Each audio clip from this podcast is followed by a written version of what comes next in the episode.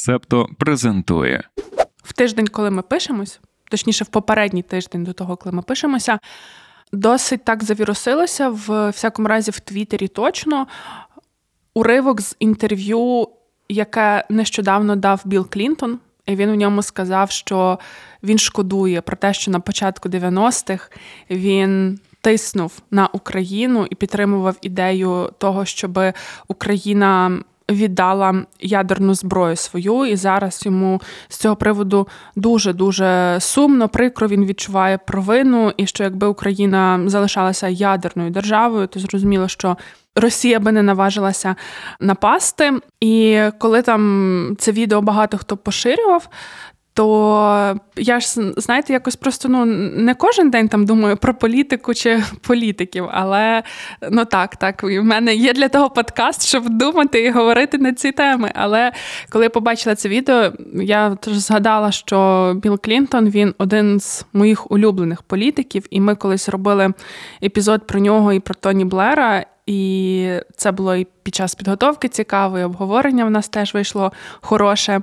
А потім в неділю дзвоните ви до мене в неділю перед нашим записом і кажете, що а давай з тобою поговоримо про різні кейси, як емоції все перевертали з ніг на голову в політиці, як це все змінилося під час постправди. І ви кажете, що класичним прикладом, щоб проілюструвати таку ситуацію, для вас є історія з Білом Клінтоном. От я пропоную сьогоднішній епізод почати з неї, але для початку давайте привітаємося з нашими слухачами та слухачками. Всім привіт! Це подкаст Макіавельки Дарина Заржицька. Оксана Дещаківська. Вітаємо.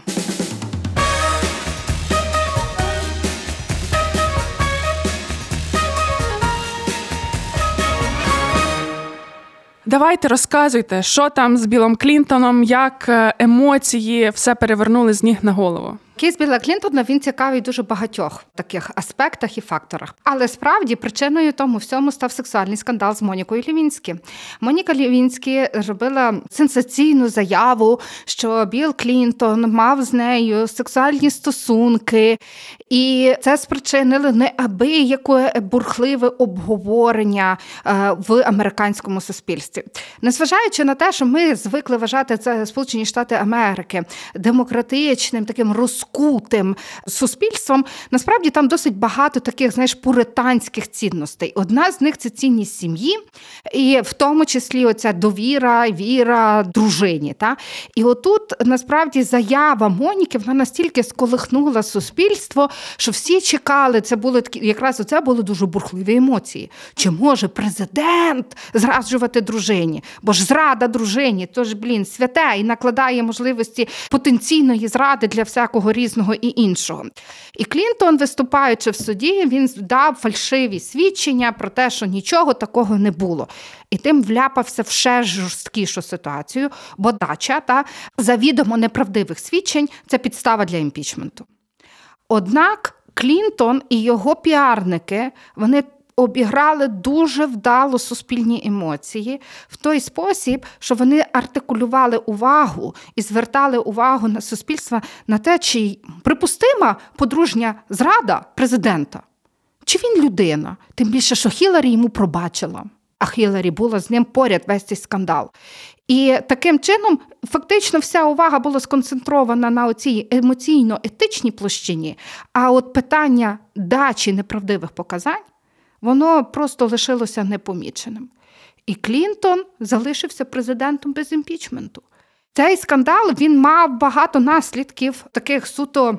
Які важливі для нас, суто політичних, намагаючись класично, як в фільмі та хвіст, який виляє собакою, намагаючись відвернути увагу, були б операції на Близькому Сході, але для Клінтона це було неможливість, е, ця потреба включатися в цей внутрішньополітичний дискурс.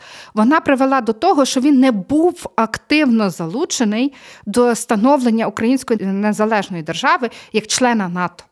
Або потенційного члена НАТО. І він ще тоді натиснув на паузу і казав, що давайте ми про НАТО не будемо говорити.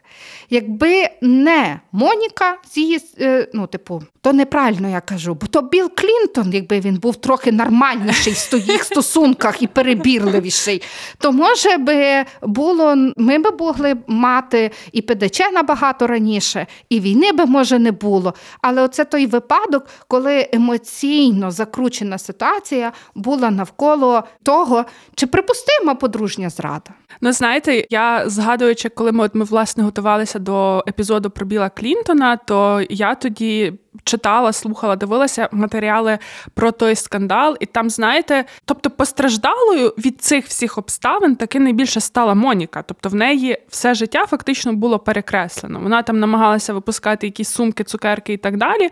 Але ці всі вульгарні жарти на її адресу і так далі, вони фактично просто ну, зіпсували людині життя. Тобто зараз там вона вже через багато років почала трохи з'являтися на публіці і так далі. Але загалом я думаю, що вона найбільше постраждала від цієї ситуації. Наприклад, якби щось подібне трапилося в еру Міту. Я думаю, що звичайно все би розвинулось по-іншому, але я пам'ятаю, що коли я готувалася, там, якщо розбиратися в всіх цих обставинах, то по факту Потерпілі всі. Просто, ну тобто, Білл Клінтон на нього працювала команда, він був чинним президентом, і він вигрібав. Моніка Лівінські стала фактично тією, кого принесли в жертву цій публічній увазі. Але в мене тоді склалося враження, що ця вся ситуація вона була підлаштована. Тобто там явно було зовнішнє втручання, тобто про Біла Клінтон. Москалі. От і я зараз хотіла сказати, що можливо і там рука Кремля, але про Біла Клінтона е, фактично ще в період його першого президентства було відомо, що він не завжди зберігає вірність дружині. І їхні ем, гучні сварки в Білому домі вони там виходили за межі резиденції. Так, це обговорювалося там, не знаю, на рівні жовтої преси. Але те, що ви кажете, дійсно, що американське суспільство там ми можемо сприймати образ Сполучених Штатів як країни, що це там лібералізм, свобода і так далі, але все ж таки там. Консервативні настрої дуже потужні, і часто знівельовується цим скандалом те, що насправді подружжя Клінтонів, воно ж е, певним чином, взагалі, для штатів того часу воно було таким досить революційним. І багато рішень Біла Клінтона вони також були такими, ну прям знаковими. Я от згадую, що це в часі його президентства було скасовано якби офіційну дискримінацію гомосексуалів в американській армії. Згадаємо ту історію, що коли він був е, губернатором, то дуже дивно для суспільства було те, що його дружина не бере його прізвища. І тоді Хіларі стикнулася так само з тиском на неї, і вона мусила стати з Хіларі родом.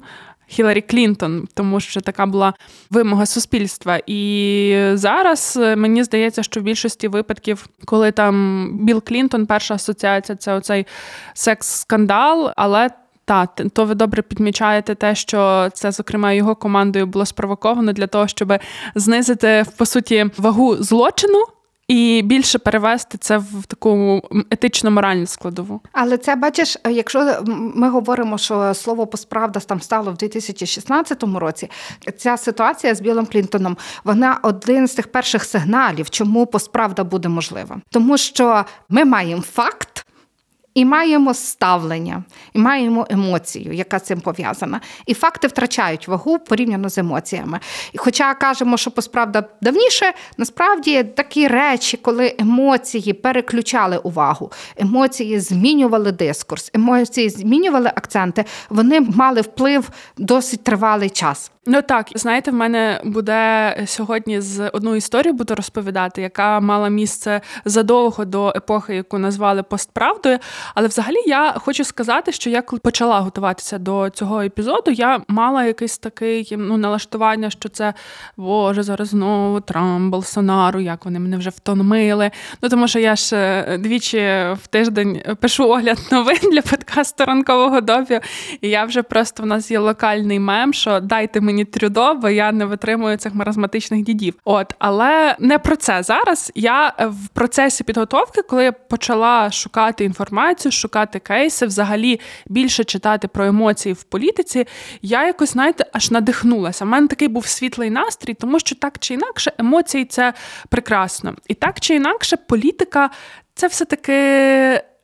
Відколи мені здається, вона стала змагальною, так коли просто, ну там, умовно кажучи, людина з вулиці через низку якихось умов може боротися за владу, коли з'явилися партії, коли вибори стали регулярними, то мені здається, що тоді якраз емоційна складова вона прям дуже важливою стала в політиці, і ми не можемо відкидати, що вона є. І мені здається, що це якраз одна з причин, так само, чому ця сфера досить популярна серед великої кількості людей. Але от якщо ми говоримо про якісь конкретні кейси, де емоції важили дуже багато і, можливо, там перекривали все інше, то я на противагу історії з Білом Клінтоном я хочу звернути увагу на іншу історію, де теж емоції могли би затьмарити все.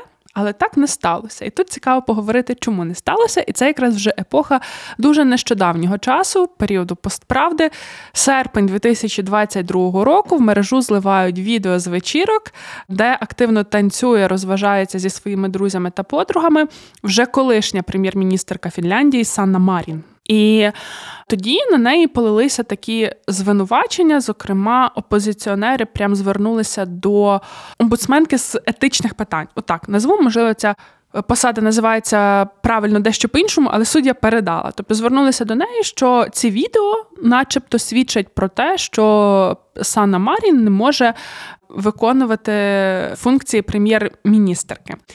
І це все дуже активно обговорювалося. Тобто, сама політикиня вона записувала в неї було офіційне звернення, в якому вона вибачалася, і це так було досить емоційно. І ну, вона сказала, що я не роблю чогось дивного. Я роблю те, що прийнятно робити в моєму віці, що зрозуміло робити в моєму віці.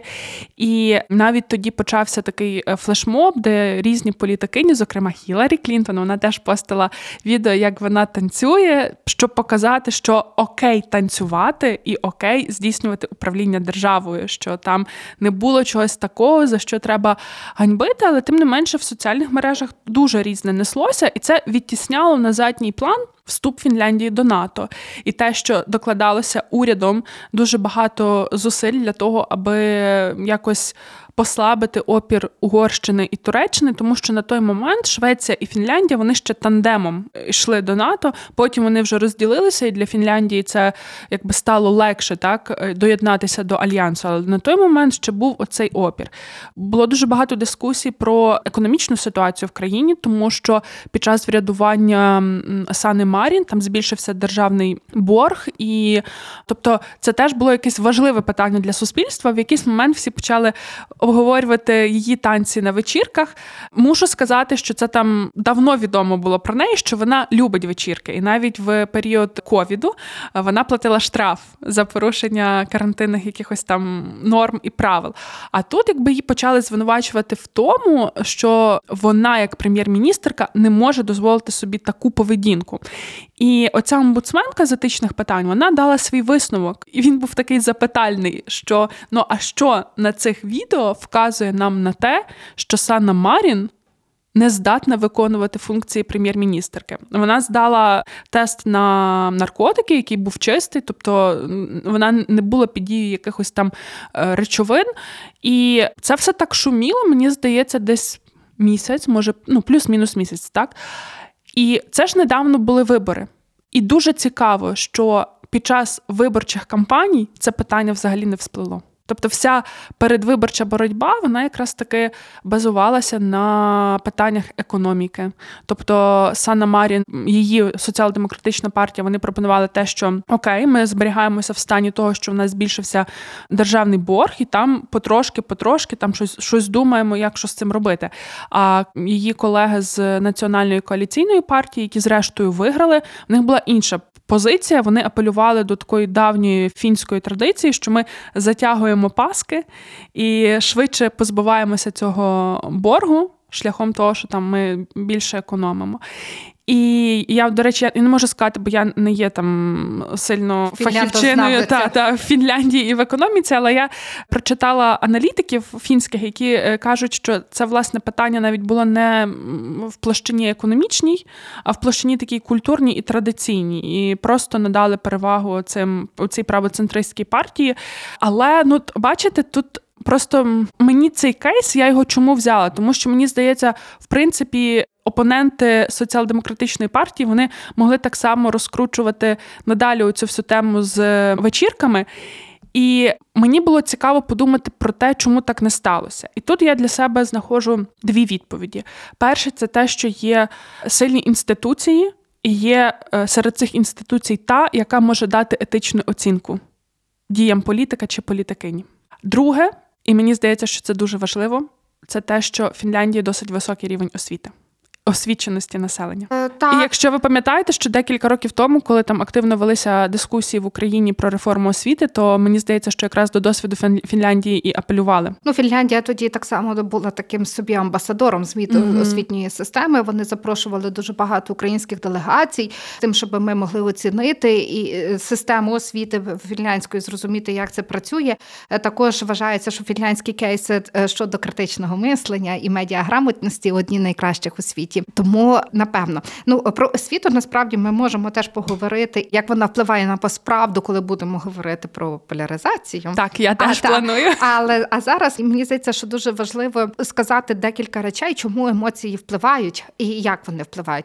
Насправді я була здивована. Я знаєш, я собі там вчилася, звісно, знаю про те, що там коли з'явилася раціональність в політиці, і коли на противагу раціональності почало приходити оце уявлення уявлення про емоції, врахування емоцій, таке інше.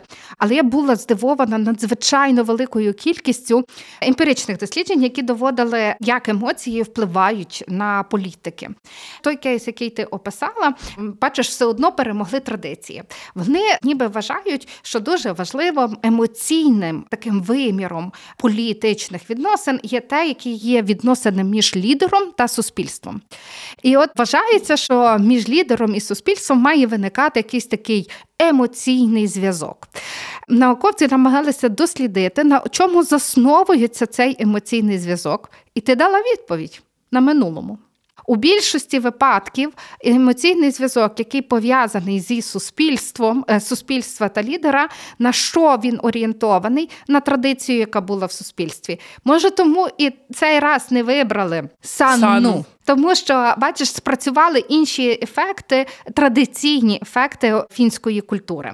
Так само цей емоційний зв'язок він часто пов'язаний зі словом харизма, і він може бути заснований на тому, на тій трансляції цінностей, яку несе е, чи той чи інший лідер чи лідерка. В моєму випадку я би хотіла згадати тут кейс Трампа, і знов то буде про НАТО. То вже бачиш, емоції все прив'язані до того інституції. Може, тому що ми такий час живемо. Свого часу було засідання країн-засновниць НАТО. Е, пам'ятаєш, тоді всі постили шкарпетки Трюдо угу. цей момент. Але там насправді однією з найголовніших подій це була позиція Сполучених Штатів Америки, яку презентував Дональд Трамп, який гримнув по столу і сказав: А скільки ви платите за НАТО? Це було дуже цікавий момент, тому що це типу поведінка лідера. Вона теж емоційною може бути і теж може зумовлювати іншу ситуацію. Дипломатичні там є спогади розкриті перекладачки, яка їздила тоді разом з Трампом на оці засідання. Бідна жінка. І вона розповідала про те, що готуючись до цього саміту, потім там і були спогади представників дипломатичних місій, які говорили, що потрібно типу стабілізувати НАТО Америка. Америка повинна залишатися ключовим гравцем у НАТО. Америка повинна зберігати свої витрати на НАТО, тому що Америка це гравець глобального рівня. І всі казали, що Трамп це слухав, мовчки не коментував. Ну і всі думали, що все, він поняв, типу, що він їде, як він їде. А він приїхав туди і фактично посадив коло себе е, на цьому засіданні. Він просто гримнув по столу і сказав: А чого Америка повинна платити за вашу безпеку? Ану, перевірте свої бюджети. Скільки платить Німеччина, скільки платить Чехія. І справді в країн європейських була заборгованість перед НАТО. І несподівано той ефект, який міг послабити НАТО, і там дипломати вважали, що це кризовий варіант, і що не можна Трампу так було вчиняти, він посилив НАТО. Тому що країни справді переглянули свої бюджети, збільшили свої витрати європейські на НАТО, і в такий спосіб вони зберегли НАТО більш дієвим на той момент. І дало це це дало можливість ну, збільшити бюджети, як мінімум, натівські. І оце другий момент, який вивчається умовно там в політиках і в політиці, і в емоціях, це як себе поводить лідер. Угу. Коли він вдіє під впливом емоцій, як це змінює і що це змінює?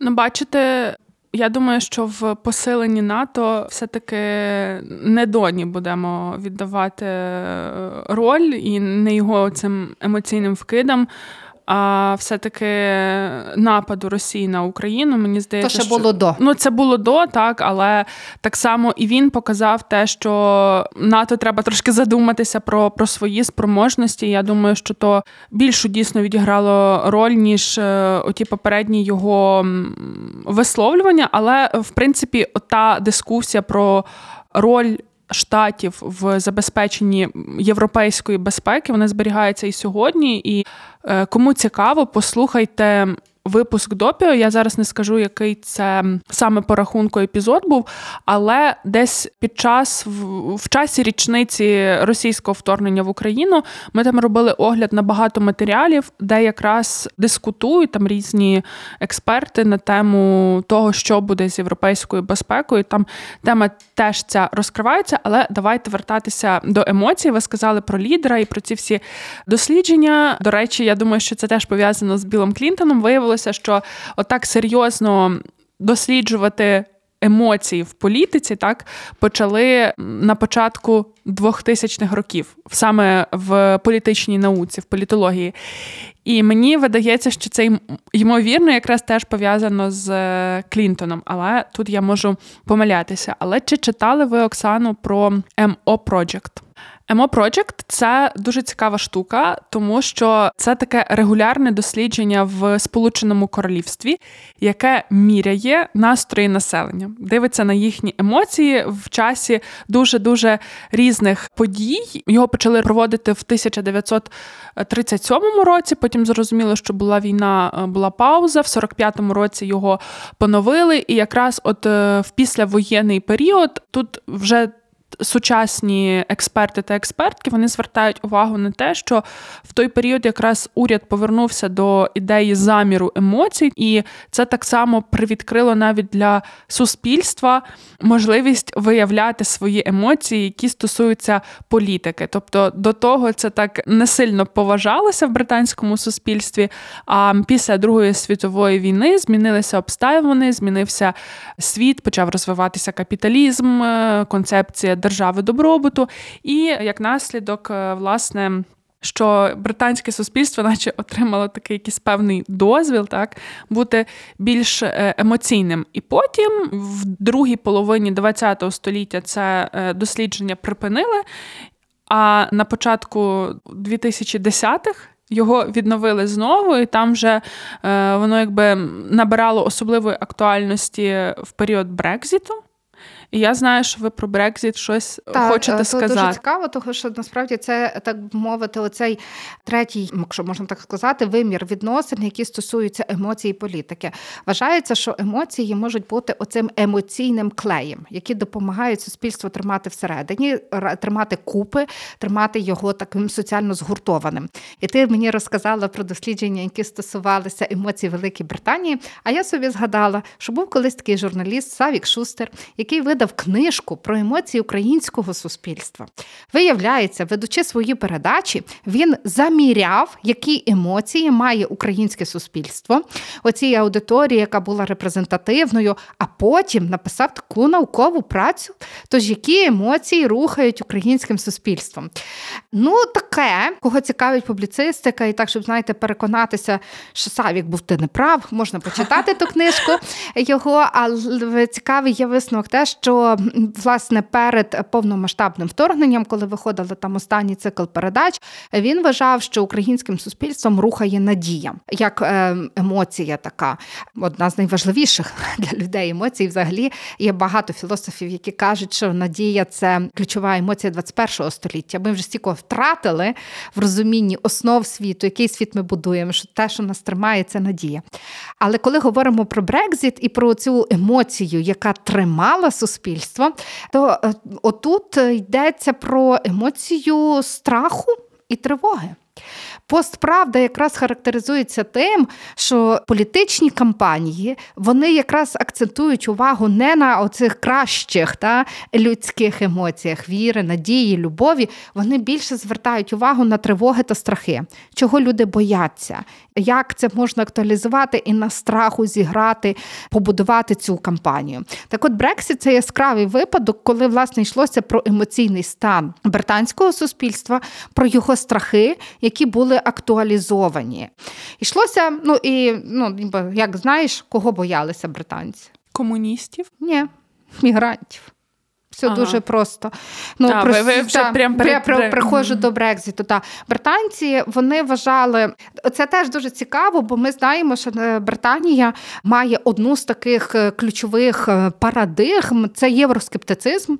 Він ще навіть був, виявляється, заданий тоном Черчилля, бо Черчилль якось там собі сказав, що ми з Австралією ближчі, ніж з Євро, країнами там Європи. Нього ще була дуже така цікава фраза в Черчилля Європою, але не в ній. Тобто я е, недослівно зараз е, перекладаю, але так воно десь звучало, і це, в принципі, вона така досить програмова була для їхньої зовнішньої політики. Ну і тут згадаємо, що взагалі їхній вступ до ЄС це ж було, ну, типу, для них щось таке дуже завжди дискусійне, і це питання воно поставало завжди для них. Я для себе навіть дізналася, що в 1975 році вже була спроба референдуму. Так. Тільки тоді ще не було Європейського союзу був Європейський економічний угу. союз, якого Британія теж намагалася вийти. Це ж навіть є книжка, е, я забула, як вона називається. Yes, Mr. Minister. Якось так, так називається. Та. Це книжка, і по ній зробили серіал. І там ж теж один з одна з тем це якраз оце питання цього в ЄС чи не в ЄС. Ну і згадаємо те, що вони, навіть будучи частиною Європейського Союзу, зберегли е, свою валюту. національну угу. валюту. Тобто, взагалі, ця ідея Брекзиту вона не виникла на порожньому е, місті. Вона десь там довго витала в повітрі, а тут її нарешті вирішили конкретизувати аналізувати. Та і тоді, коли говоримо про Черчилля, там був не один пункт, там було ціла там знаєш, перелік пунктів. Мені здається, що їх близько семи чи десяти, навіть які говорили, чому Британія особлива в контексті Європейського союзу. Ну, Маргарет Тетчер була теж такою е, євроскептикинею, якщо можна так сказати. Тоні Блер був один з тих, хто казав, що треба вступати в Євросоюз. Так, от, коли постало питання чергових виборів консерваторів, Девід Камерон сказав, що що він оце поставив на голосування, чи варто в Британії залишатися в Європейському Союзі. Кампанія була зосереджена на таких двох головних страхах: по-перше, те, що Британія втрачає кошти. Які можуть піти на розвиток саме Британії.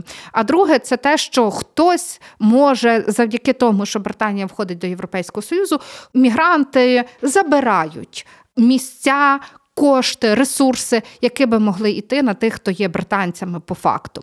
І вихід гарантує кращий розвиток, особливий шлях Британії. Це було таким, знаєш, непублічним гаслом цієї кампанії. І оцей один з більших страхів це страх іншого, страх чужого. Він був так експлуатований кампанією, яку проводили ті, хто за вихід з Європейського союзу. Я е, ще скажу, що це ж взагалі така класична технологія політична, коли ми маємо цього зовнішнього ворога, і кампанія будується, що є хтось, хто або щось, що буде долати цього ворога. Віктор Орбан так прийшов і закріпився при владі, і там відомо навіть авторів цієї технології. Колись може на ютуб-каналі Септо нарешті вийде відео на цю тему коли я допишу сценарій.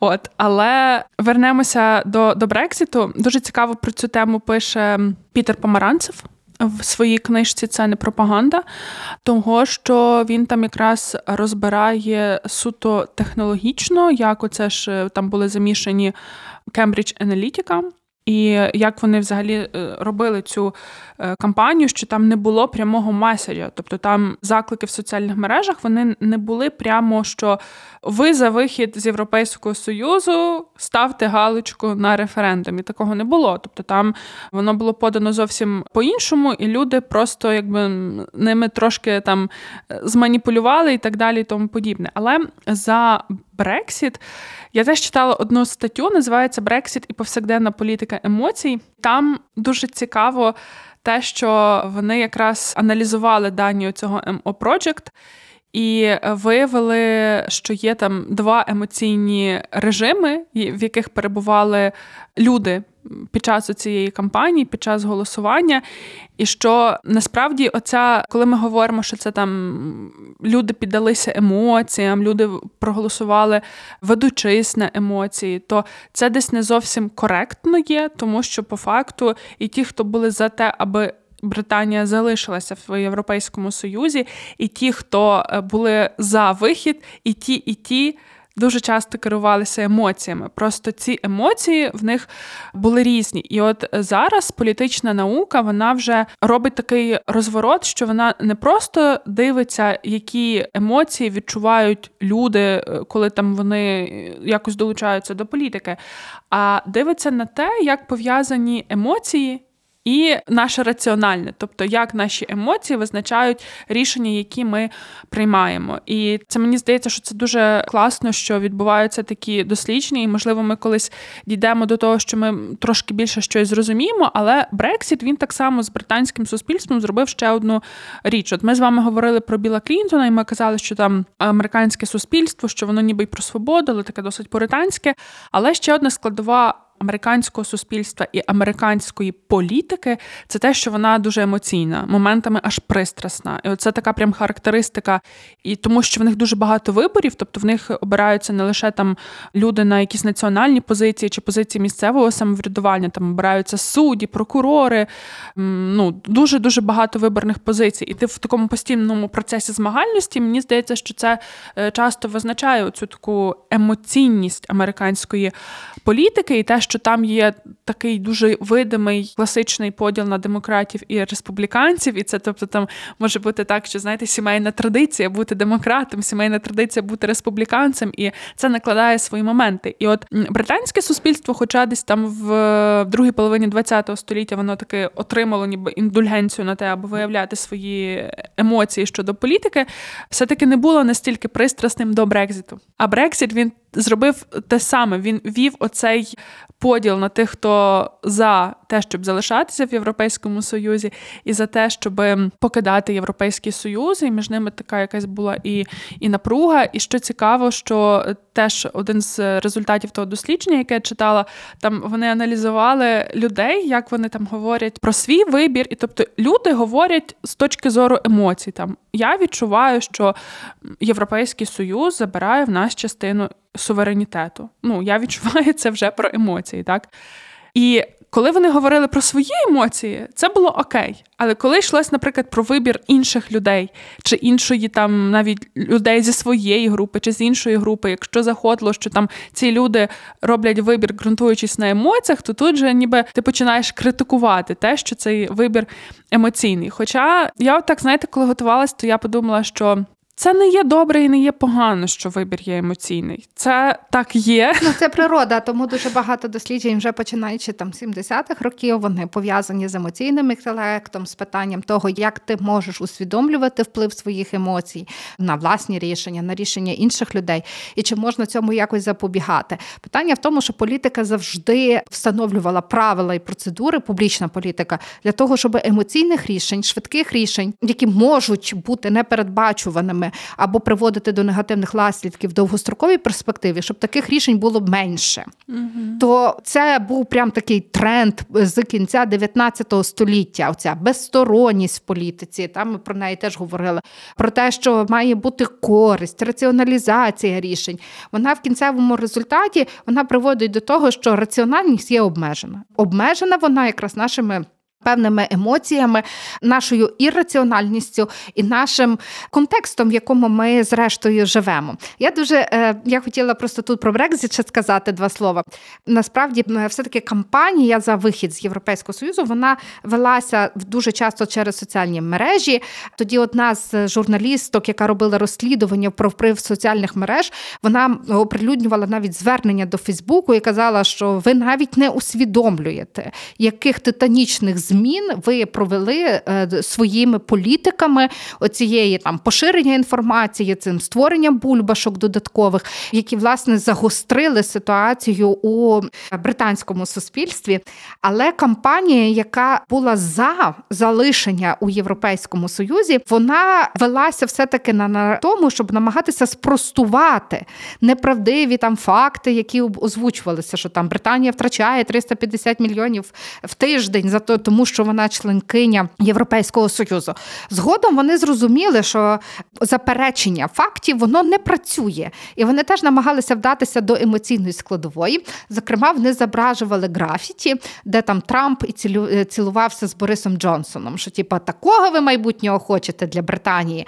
Але це теж не помогло, тому що все-таки емоції, і оця емоційна площина, вона передбачає, що є той, хто веде, от той, хто задав емоції боротися і відвоювати їх назад є набагато складніше. Так. І мені здається, що якщо ми говоримо навіть про війну в Україні, то мені здається, що на початкових етапах те, що Україна задала емоції, це теж дуже дуже важливо, тому що.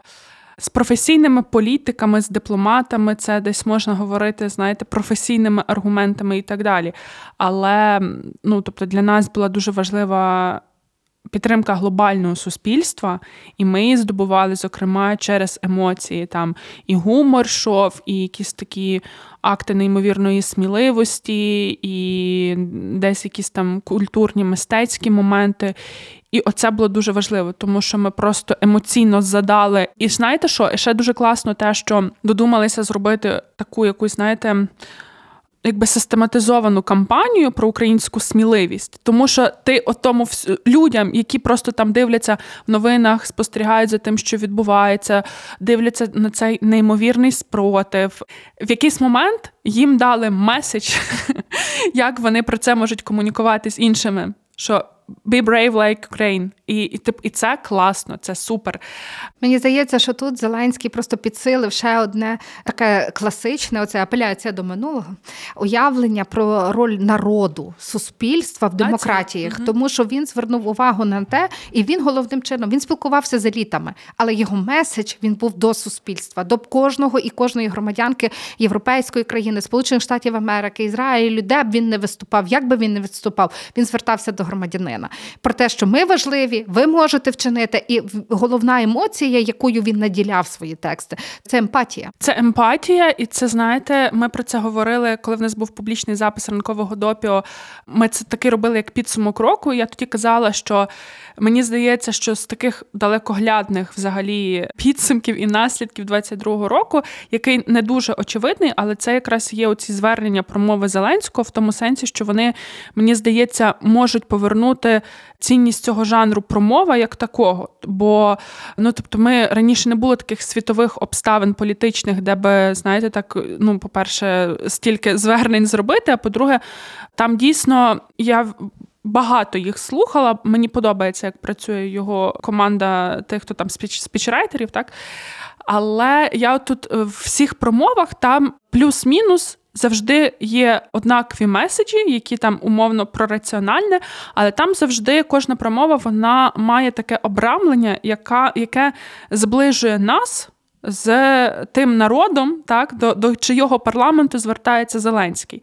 Тобто я пам'ятаю, що там перше звернення, яке було до парламенту Сполученого Королівства, де було дуже багато алюзій на промову Черчилля. Ми будемо битися на пляжах. Я пам'ятаю звернення до конгресу де теж апеляція так, це дуже такі ну популярні приклади із з історії, але вони зрозумілі кожному американцю і кожній американці. Це Перл Харбор.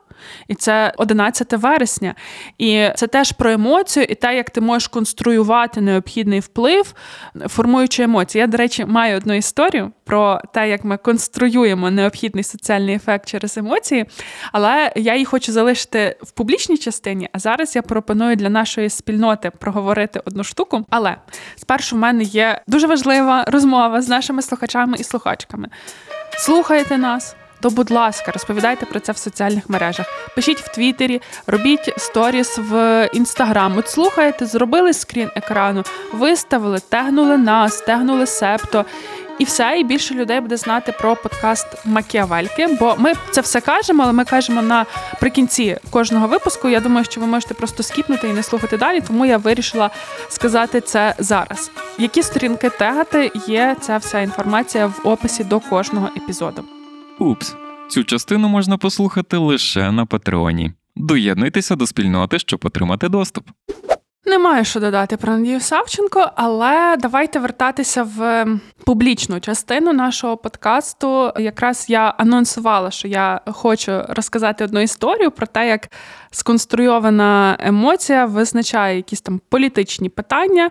Вже насправді багато років. І тут я почну з питання до вас. Коли я скажу, коли я скажу, що протести проти абортів, що ви уявляєте? Що є на цих протестах? Кіно згадую відразу в 50-ті роки Сполучені Штати, там де протестники проти абортів вривалися до гінекологічних клінік. Ні, ні, давайте просто не знаю. Умовний протест там судять якусь правозахисницю в Польщі за те, що вона сприяла аборту.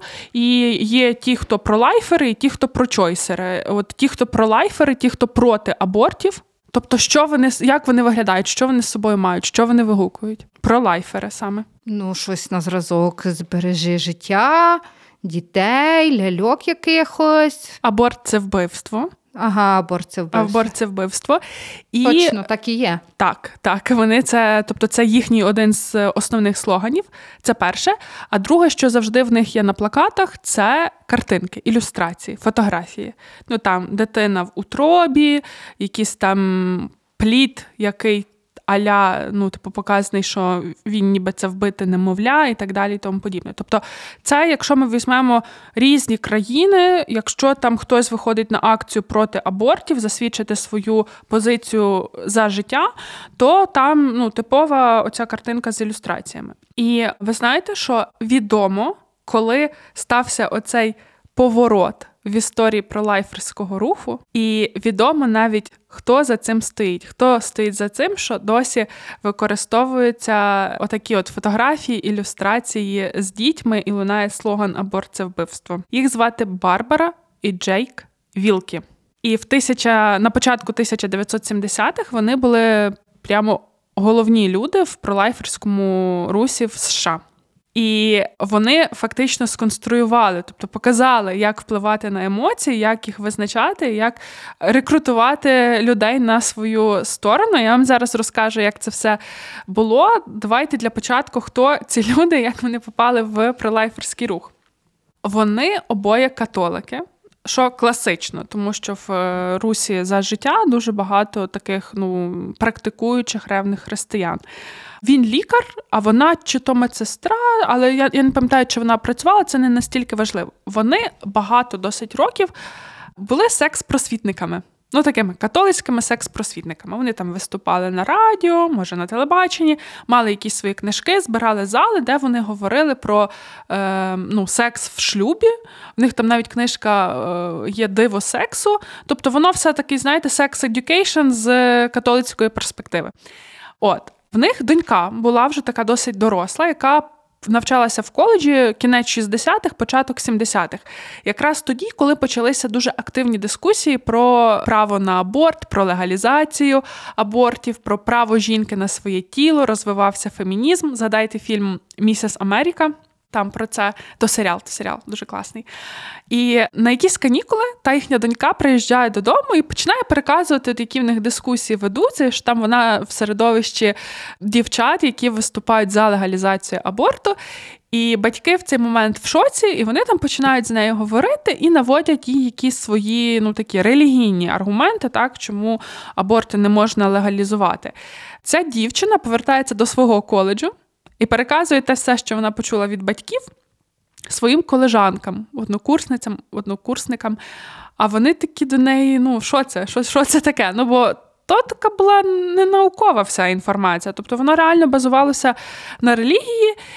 Але ця донька розуміє, що просто коли вона переказує, це не справляє такого враження на людей, і вона каже своїм батькам: а чому вам, от ви про секс книжку написали? А напишіть, чи викладіть в книжці от все, що ви мені розказали про аборти. Вони певний час відмовляються від цього, але потім вона їх переконала. Переконала вона їх таким чином, що вона каже: Дивіться, у вас там є диктофон, ви начитуйте текст, а я його буду транскрибувати. І врешті вони таки видали ту книжку.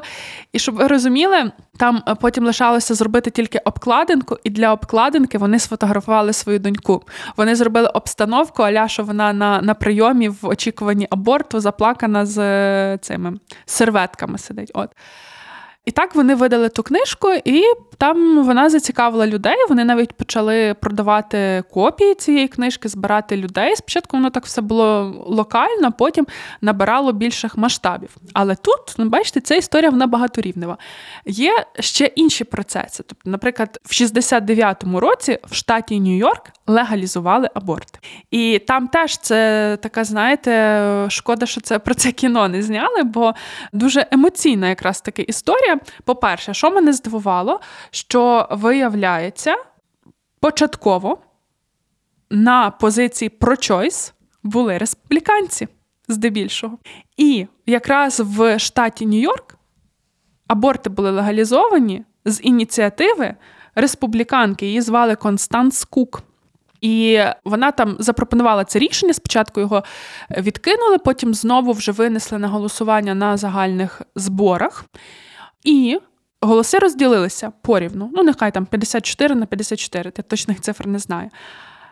Але, ну тобто, голоси розділилися, і тут сидить чоловік, законодавець штату, і він в нього якась дуже така бурхлива реакція, він там мало не плаче.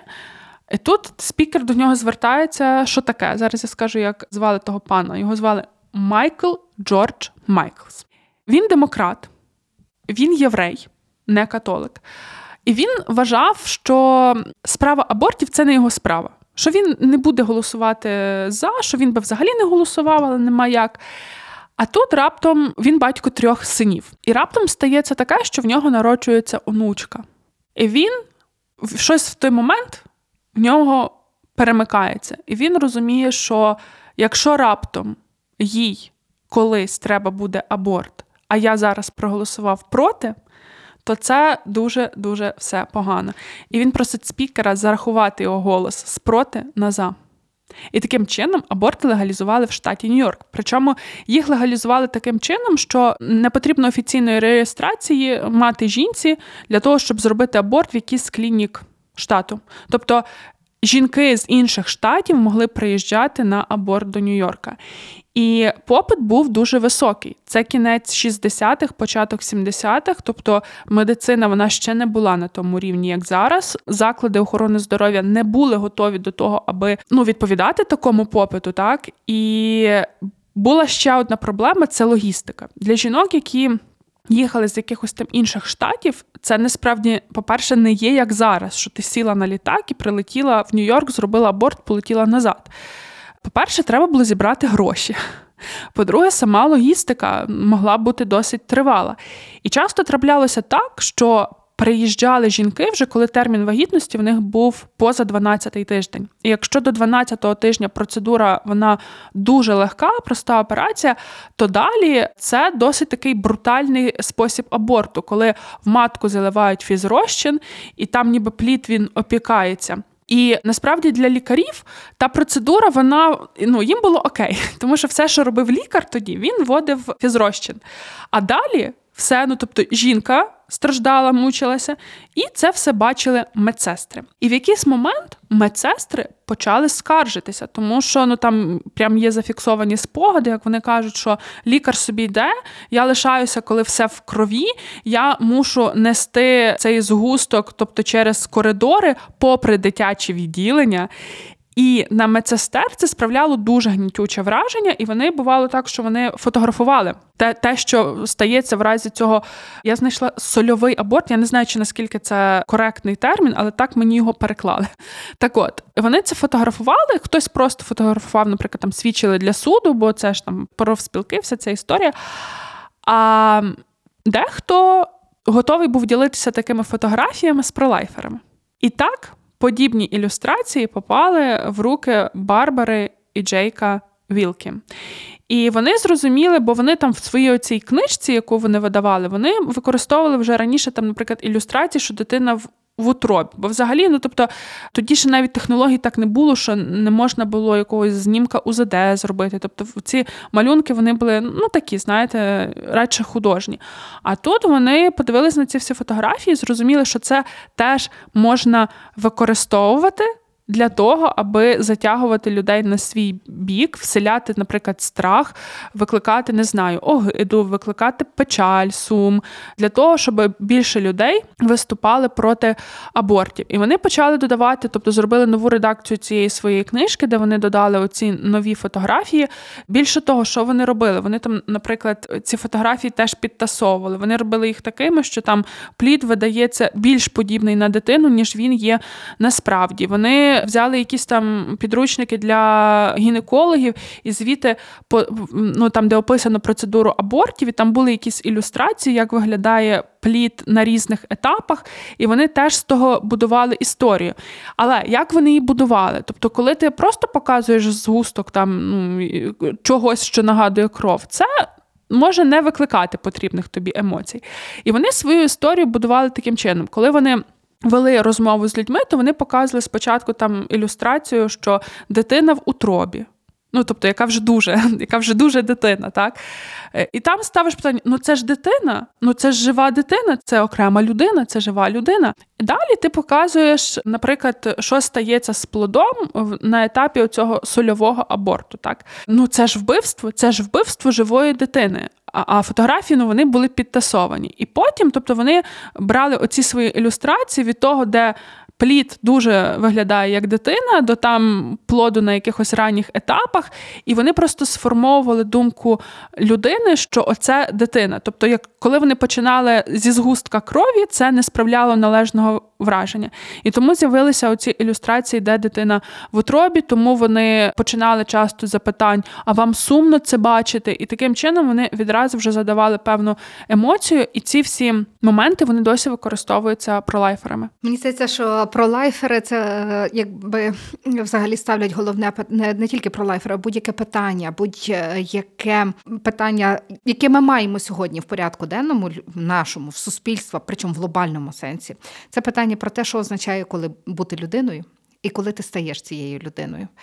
Чи тоді, коли ти усвідомлюєш свої емоції, чи тоді, коли ти приймаєш чужі правила, чи тоді, коли ти розумієш свої цінності. Мені видається, що коли ми говоримо про емоції, це звичайно така штука, яка, яка потребує певного усвідомлення і навіть прийняття. Бо мати емоції це означає бути людиною. Але важливіше це все-таки мати цінність відповідальності. Бо коли ти розумієш, що таке відповідальність, і ти маєш бути відповідальний за свої емоційні вчинки чи емоційні рішення, коли ти ставиш цю цінність на край свого столу, чи це буде стосуватися політика, чи це буде стосуватися рядового громадянина чи громадянки, оце є найважливіше, те, що дозволяє нам уникати таких, знаєш, швидких і негативних вражень про емоції. Тому головне звернення нашого подкасту будьмо відповідальні. А з вами були Дарина Заржицька, Оксана Дащиківська, подкаст Макіавельки. Слухайте нас, поширюйте інформацію про нас і діліться своїми враженнями. Па-па!